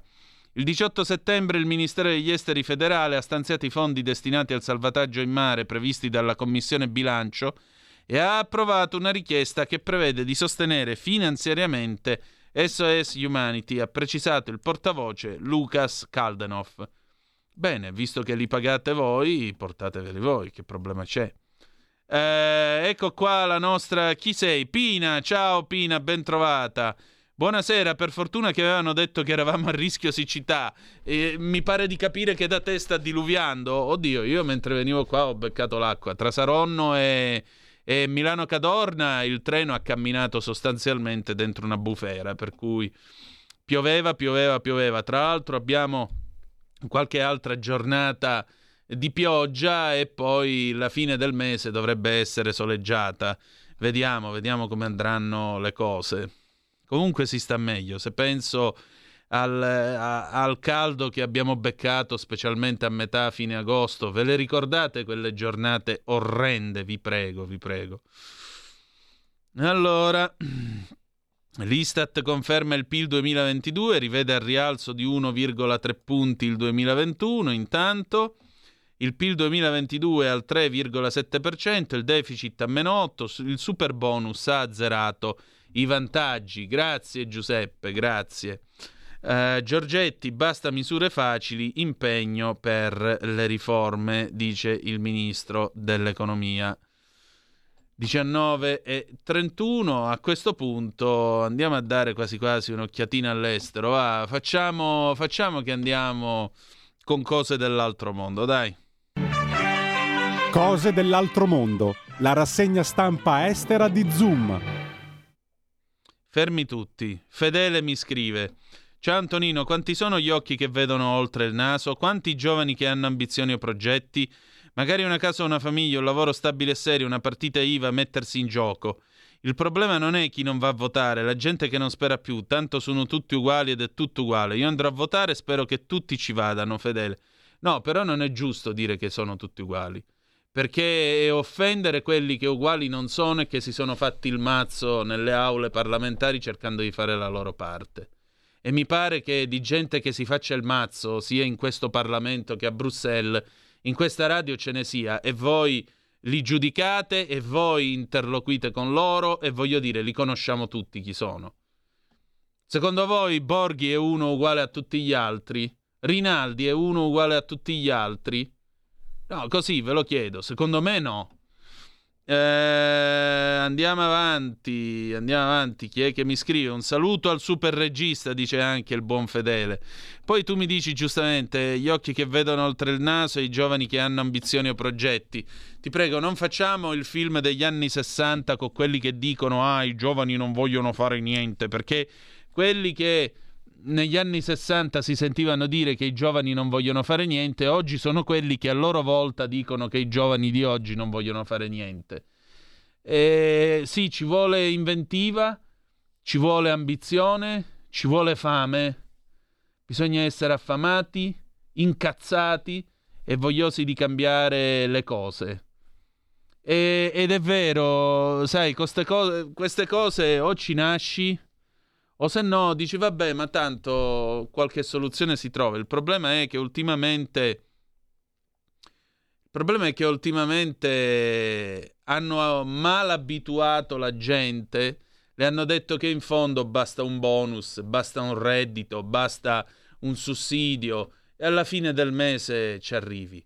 Ecco, quando tu fai queste cose, questa è peggio della castrazione chimica, questa è una castrazione mentale e morale della popolazione, perché tu non pensi più a niente, tu non pensi più al problema cosa posso fare io per questa società. No, Kennedy, non domandarti cosa il tuo paese può fare per te, ma domanda cosa tu puoi fare per questo porco paese. Beh, non proprio porco, diceva lui. E però il guai è questo, è che ormai è venuto il paese e ti ha detto no, ma tu non hai bisogno di farti, di porti ste domande. Tieni, ecco il bonus, tieni, ecco il reddito. Una coscia sopra, una sotto, la tivù a colori, la tua serie preferita, lo sport. E diventiamo tutti come eh, Giulio Verme, il personaggio di Maccio Capatonda, quello del film Italiano Medio, ve lo ricordate? Che quello là fa tutto l'intellettuale, poi arriva l'amico suo, Herbert Ballerina, gli dà la pillola che lo fa diventare un italiano medio, e lui cosa fa? Il primo gesto che fa, la prima affermazione che fa, qual è? Scopare! Ecco qua, questo è. Tieni, prendi il tuo bonus e diventa un italiano medio pure tu. E io non ci sto, scusate, ma io a questo, a questo gioco al massacro, per citare qualcuno, non ci sto. Oh, Gianni da Genova, ciao Gianni, sei un mito. Mi manda questo pezzo da Milano Finanza. Beffa U E sulle crisi bancarie, la commissione dopo otto anni ammette l'errore sul salvataggio Tercas. Ah beh, meglio tardi che mai, amico mio. Mi apri un attimo il computer che Gianni ci ha mandato sta bella foto da Genova. Poco fa col rosso di sera, buon tempo si spera. Ma sì, dai, poi guarda che bel panorama che c'è qua a Genova. Dove l'hai scattata sta fotografia? Fammelo sapere, perché è veramente stupenda. Mette pace questa immagine. Bravo Gianni, bravo davvero. Orbene, Orbene, stavamo dicendo delle cose dell'altro mondo. Un'occhiatina alla B B C, l'abbiamo vista, all'Ucraina che ammette di aver tirato, eh, il, di aver organizzato il raid missilistico contro eh, la base navale russa. Poi abbiamo il senatore che, poverino, aveva nascosto dentro i vestiti le buste con le mazzette e i lingotti per centomila dollari. Abbiamo poi la Deutsche Welle, stavolta chi mi ha corretto spero stia vegliando, la Deutsche Welle, eh, aggiornamento dall'Ucraina, l'attacco al, all'arsenale principale della marina militare russa. Eh, la base navale di, Sebastop- di Sebastopoli è eh, l'arsenale principale della flotta del Mar Nero eh, della Russia. È stata coinvolta nel blocco delle principali rotte commerciali dell'Ucraina. Vediamo che cosa succede. Eh, Sebastopoli, appunto, è stata colpita da un attacco missilistico, c'è stato un incendio che ha seguito questo attacco e, e pare che ci sia anche un morto, viene ammesso dalla Russia. Zelensky nel frattempo sta svolgendo questa sua visita di Stato con il Canada, sta incontrando Justin Trudeau, il bello, eh, dice sono certo che questa sarà una visita significativa, siamo grati al Canada eh, per la sua leadership dalla schiena dritta e dal suo supporto, ha scritto Zelensky in un suo eh, post su X, quello che era eh, Twitter. Zelensky parlerà anche al Parlamento canadese a Ottawa e poi terrà una conferenza stampa con Trudeau prima di volare a Toronto per incontrare i business leaders e poi partecipare a un eh, rally, appunto, a un incontro. Vediamo poi la TAS questa sera da Mosca, eccolo qua, si parla della, della, dell'Assemblea Generale dell'ONU, il portavoce del Cremlino Dmitry Peskov dice che eh, sostanzialmente la Russia ha seguito l'incontro tra gli Stati Uniti d'America e i paesi dell'Asia Dell'Asia, dell'Asia centrale ai margini dell'Assemblea Generale dell'ONU. Voi sapete che la Russia ha il suo proprio dialogo con i paesi dell'Asia centrale, cosa che è molto importante per noi. Eh, è chiaro che le nazioni dell'Asia centrale hanno le loro relazioni con gli Stati Uniti d'America, indubbiamente è il loro diritto tenere tali incontri, noi comunque li seguiamo strettamente. La cosa più importante non è questa, la cosa più importante per noi è continuare il nostro dialogo, ha detto il portavoce del Cremlino, commentando appunto il risultato degli incontri tra il presidente americano Joe Biden e i leader delle nazioni dell'Asia centrale a margine della settantottesima sessione dell'Assemblea Generale dell'ONU. Andiamo a vedere l'N P R, la radio pubblica degli Stati Uniti d'America. La radio pubblica degli Stati Uniti d'America ci dice che eh, anche qui si apre con la notizia di Menendez e dei suoi lingottoni d'oro, un momento di orgoglio nazionale, i cinque segreti per fare la pizza da parte del miglior pizzaiolo al mondo, che è un casertano eh, che si chiama Michele Pascarella, il titolare di Napoli on the road eh, con base a Londra, e in particolare eh, lui sostiene che la sua pizza oggi eh, è condita con del ragù a lenta cottura e una crema di parmigiano reggiano mh, che richiama la sua infanzia. Pascarella ha detto all'N P R che lui si, sare- si svegliava tutte le domeniche al profumo del, del ragù che veniva fatto dalla sua famiglia. La sua colazione della domenica sarebbe stato un pezzo di pane eh, intinto nel ragù che eh, aveva pippiato, come si suol dire, che aveva mh, diciamo così cotto per almeno dodici ore, sobbollito per almeno dodici ore con il parmigiano reggiano Che, è sta- che viene sparso sopra, come tutti noi facciamo in Italia. Xinhua, la, l'agenzia stampa del Partito Comunista Cinese, il presidente Xi Jinping, eh, che cosa ha fatto Xi Jinping? Eccolo qua, ha annunciato un, eh, una partnership strategica con la Siria di eh, Bashar al-Assad. hanno annunciato questa partnership strategica e in particolare, eh, diciamo così, vogliono lavorare per arricchire la loro relazione, portare avanti questa, strate- questa partnership strategica, in particolare eh, fermo appoggio reciproco sui temi che riguardano eh, i principali interessi eh, delle due nazioni e principali sfide, salvaguardare gli interessi comuni e di altri paesi in via di sviluppo e soprattutto mantenere la correttezza internazionale e la eh, giustizia. E con me è comparso l'immenso Marco Pinti. Uela, eh, sempre un, ri- un ritorno a casa, sempre. Sì, e ma una... i... che bella sorpresa. E appena inizio a parlare ho l'impressione di non essermene mai andato. Che... Eh, Intanto magia. Scusate, Marco Pinti, per chi mi conosce, vabbè, per chi non mi conoscesse, questa confidenza è dovuta al fatto che ho tenuto da questi microfoni per sette anni una trasmissione che si chiamava Romolot, ah no, Revelot. Adesso sono la voce pirata che ogni tanto ascoltate in Romolot, la... il podcast della nostalgia. Sì, sì, sì, ma quindi tu che fai? Tengo duro? Busso? No, fai come Radio Londra, dici, no, realtà... Radio Roma, trasmettiamo no, no, alcuni realtà, messaggi speciali. No, in realtà Romolot è nato per avere ancora un filo con, con voi e con il pubblico. Eh, non è più né meno di quello, insomma è una, diciamo, presa diretta dei deliri che possono passare dalla mia testa mentre mi faccio una passeggiata, ma è un, è un pretesto. Vabbè, figurati, io deliro dal lunedì al sabato. infatti, infatti cioè... cioè, siccome qualcuno si era anche affezionato ai miei deliri, ho voluto lasciare una traccia. Che hai fatto bene, hai fatto bene. Beh, allora questa rietta romana?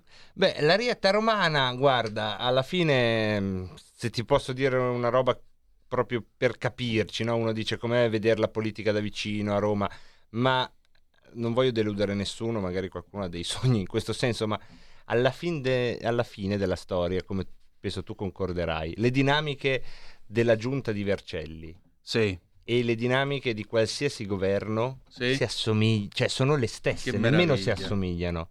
Cioè la dinamica è proprio la stessa. Mm. Molto elemento personale con un collante di natura politica, ovviamente. Allora io adesso c'è. ti pongo una domanda. È la scenografia lì che insomma ti fa sentire importante anche se chiedi dov'è il bagno, perché certo. ti indicano un atrio intero con tre commessi, pre- un bagno presidenziale coi commessi, esatto, con le, esatto, con, le, esatto, con esatto. gli asciugamani ricamati. Quindi è una grande cospirazione quella città per cercare di farti montare la testa. Sì. A tratti a volte ci riesce, a volte, a volte ci riesce meno, insomma dipende, se uno ha la testa tra le nuvole più o meno se la cava, ecco questo è il mio consiglio, poi ognuno ha, ha le sue strategie. Ma no, guarda, io quando penso a ste cose mi viene in mente Sciascia, quando diceva sono andato in Parlamento ma non ho trovato il potere. Ah beh, questo poi se, vero, no, se facciamo te. un discorso di potere, beh mm. eh, dai, non voglio darti ragione perché è troppo facile. Allora diciamola così, che in una democrazia ci sta anche che il potere sia talmente parcellizzato che non sai più dov'è, però diciamo che un pulsante che, lo, che faccia iniziare alcuni processi serve e il governo ancora oggi quel pulsante ce l'ha.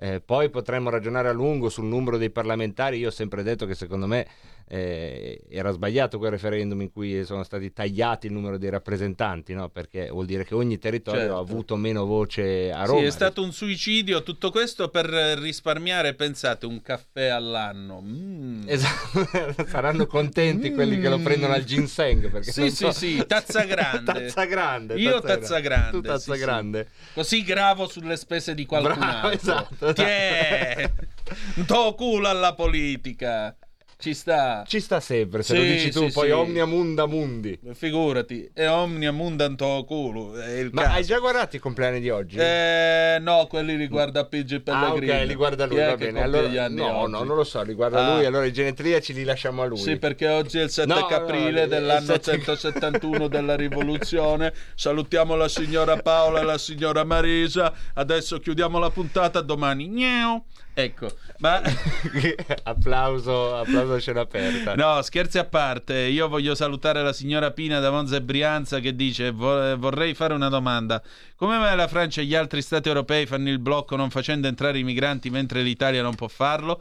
Perché qui si gioca a fotti compagno. Il gioco a fotti compagno è il Trattato di Dublino che dice che il primo stato in cui arrivano i migranti è quello che se li tiene, dopodiché si possono ripartire intervenire volontariamente su tutti gli altri ventisei stati. Siccome volontariamente gli amici di Parigi ne dovevano prendere tremila, ma ne hanno presi poco meno di cinquecento, cara Pina,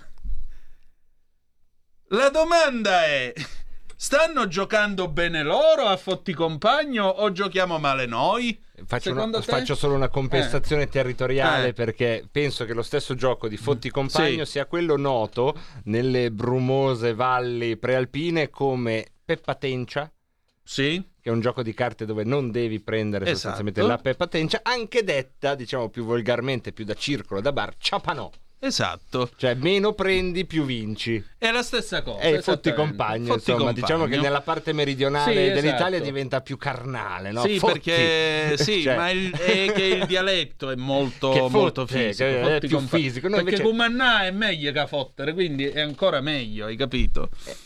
Comandare, qui stiamo superando vette altissime. Questo bisognerebbe chiedere agli autisti degli autobus, però eh, se condurre è anche meglio di fottere. No, tutti umannà, pa- sì, comandare e fottere, ma nessuno ha mai chiesto agli autisti condurre, loro che tutto il giorno conducono. Eh, ma perché, come diceva Iannacci, nessuno si interessa della gente in tram, figurati su ballato. Figurati dell'autista, figurati dell'autista. Chi se ne frega.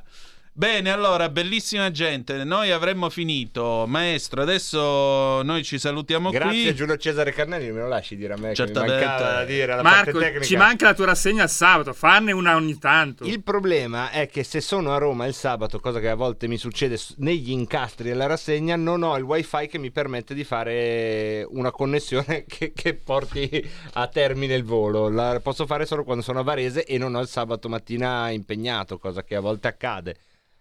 Quindi sarà figlio di Dio pure lui, ma tu perché non ti fai i fatti no, no, ma lui non si può per statuto fare i fatti suoi, quindi come vedi io la, ho risposto la cont- subito la, controffes- la controffensiva ucraina è fallita perché un giornalista ucraino intervistato da me, oh mi raccomando Giulio non dire questo, no no tranquillo esatto, è un piano segreto eh, esatto. Comunque Giulio Cesare preferenzialmente fatti i cazzetoi, ecco. Va, ecco, bene. va bene, allora grazie Antonino dell'ospitalità. Grazie a te, adesso noi ci salutiamo con una bella canzone, Don McLean, Miss American Pie millenovecentosettantuno, ma prima, ma prima... il Qui Parlamento con... Che bello, posso lanciarlo io Qui Parlamento che mi manca? Ciapa, con qui... l'onorevole qui... Simona Bordonali. Parlamento, Simona Bordonali. Qui Parlamento. Una Bordonali, prego onorevole. Grazie Presidente, onorevoli colleghi, membri del Governo. Era la notte tra il diciannove e il venti giugno duemilaventuno. La piccola barca in legno su cui si trovavano Greta Nedrotti e Umberto Garzarella viene travolta da un motoscafo ad altissima velocità nel Golfo di Salò sul lago di Garda. Alla guida due tedeschi. Si scoprirà poi, grazie soprattutto ad un video ed alcune testimonianze, che erano ubriachi. E addirittura questi due turisti ubriachi tornano in porto non curanti dell'accaduto, anzi successivamente vanno ancora a bere. La domenica mattina il corpo di Umberto viene trovato senza vita sulla barca. E il corpo di Greta recuperato dai sommozzatori nel pomeriggio dopo essere stato individuato dal sonar a novantotto metri di profondità. Subito vengono individuati due turisti tedeschi responsabili del drammatico scontro mortale, indagati a piede libero per omissione di soccorso. Non esiste ancora l'omicidio nautico. Pochi giorni dopo addirittura riescono a tornare indisturbati in Germania. Verranno poi condannati in primo grado a quattro mesi e sei, eh, quattro anni e sei mesi uno e due anni e undici mesi l'altro. Non voglio ripercorrere, Presidente, tutta la vicenda giudiziaria, per certi versi anche surreale. Vero che da subito viene evidenziato questo vulnus normativo. Ma come ben evidenziato anche dalla collega Mattone che è intervenuta in dichiarazione in, in um, discussione, e ovviamente la collega Mattone è molto più preparata di me su queste tena- tematiche per il suo passato da magistrato, diciamo che c'è stata anche una certa leggerezza nei provvedimenti lungo il percorso giudiziario. Pochi giorni dopo quello che è accaduto a Greta e Umberto, un altro giovane, Lorenzo Fusi, viene travolto da un motoscafo sul lago di Como. Ulteriore tragedia evidenzia ancora come di più ci sia un vuoto normativo. Grazie alla forza e alla determinazione delle famiglie, degli amici, della comunità, si apre un dibattito sulla necessità di intervenire sulla norma. Permettetemi, Presidente, di salutare la famiglia di Greta ed il papà di Umberto, Enzo, che ci seguono da casa e hanno seguito passo a passo l'approvazione della legge. Ma permettetemi anche di salutare chi oggi è venuto ad assistere a questo dibattito, all'approvazione definitiva della legge, la mamma di Umberto, Camilla, la sorella di Umberto, Elena, il cognato di Umberto, Marco, l'avvocato del Dossi, compagno della mamma e l'avvocato della famiglia. Ma tra di loro ci sono anche i rappresentanti di quella comunità che da subito si è mossa per arrivare all'approvazione dell'omicidio nautico. Rebecca Saccabiani e Tatiana Tassi hanno raccolto in pochissimo tempo oltre centoquarantamila firme per arrivare a questa proposta di legge, e insieme a loro anche l'europarlamentare Stefania Zambelli, che da subito si è mobilitata visto che era una cara amica di Umberto. Io nel mio piccolo mi sono impegnata subito presentando una proposta di legge già il ventitré giugno, pochissimo tempo dopo. È stato già detto, non è stata approvata nella scorsa legislatura la, la legge del collega Balboni, senatore, che poco dopo la mia presentò la stessa legge al Senato eh, per i motivi che sono già stati ricordati, ma ora in questa legislatura in meno di un anno viene approvata questa legge, si è sbloccato. In questa legislatura approviamo definitivamente l'introduzione dell'omicidio nautico. Si dice che è buona cosa non presentare leggi sull'emozione, ma in questo caso, anche a distanza di due anni, sono convinta che abbiamo fatto la cosa giusta. Prese- Qui Parlamento. Avete ascoltato Zoom, il drive time in mezzo ai fatti.